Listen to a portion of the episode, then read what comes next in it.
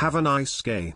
Hey, beautiful. It's Tuesday, April 13th, 2021. Welcome to Have a Nice Gay, the podcast equivalent of getting the corner slice of cake with the flour on it. Yeah. I'm Chris from the We Read Movies podcast, and I'm here with my friend Mike from the podcast Gayish. How's it going? just great. Thank you. How are you? I'm doing excellent. As a kid, I wanted that frosting on that corner so bad. Now I don't even like it. Right. But yeah, I- it's too much. It's, way too sweet. It's a little too much frosting, but it's it still feels special.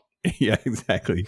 Um, well, speaking of special, today we are going to do a uh, episode of LGTBQ, which is hard to say because it's intentionally wrong because it's let's get the best quotes. And um, I, I wanted to talk a little bit about Gertrude Stein and her life partner, Alice B. Toklas, because they were like super lesbians together and it wasn't even World War II, much less Stonewall, much less modern day like they were historical figures. So uh, gertrude stein uh, she was born in 1874 and died in 1946 she was an american novelist poet playwright and art collector and lesbian. And her her life partner was uh, alice b.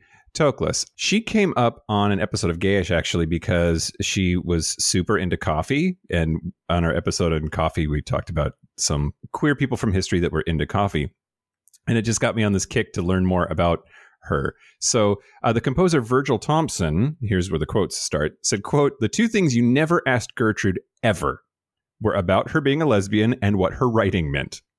Gertrude was terse on both subjects. About being a lesbian, she said, I like all the people who produce, and Alice does too. And what they do in bed is their own business, and what we do is not theirs. Um, and she was equally laconic about her writing she said, uh, quote, 20th century literature is Gertrude Stein. She said that without irony. Um, I've read Tender Buttons. I wouldn't want to explain it either. well, well, when uh, there was so there was a public reading of a, of a of an unfathomable piece of prose that she had written, and an audience member asked her why she didn't write the way she spoke, for she was direct and down to earth in conversation, and she said, "quote." Why don't you read the way I write? she met her life partner Alice B. Toklas on September 8th of 1907. Uh, Toklas had just moved to Paris that day, and they they met. And afterwards, about Gertrude, she wrote this lovely, almost appropriate for a love letters episode quote. Little what what's it what what what's the word I'm looking for? uh, quote. Uh, Yeah, Yeah, yeah. She she wrote this quote. She wrote this quote. Diary Um, entry? Letter? I don't know. What's it in? Yeah, yeah. That's that's the thing. I don't know that that would have helped. I don't know where it came from. Blog post? Yeah, this is probably not in 1907. Um, she's she said she said quote she was a golden brown presence burned by the Tuscan sun and with a golden glint in her warm brown hair. She was dressed in a warm brown corduroy suit. She wore a large round coral brooch, and when she talked, very little or laughed a good deal. I thought her voice came from this brooch. It was unlike anyone else's voice, deep, full, velvety, like a great contralto's, like two voices.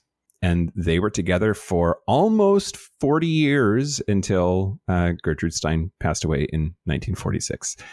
The reason we do this, though, is to show that like gay people didn't just magically appear in the 80s. Like gay people have always been around, have always been part of history, just to varying degrees of acceptance and and visibility. And they were they were they were some exceptional power lesbians that we have a lot to thank for. I don't know. I read on Conservapedia that we were bred in a lab by Barack Obama.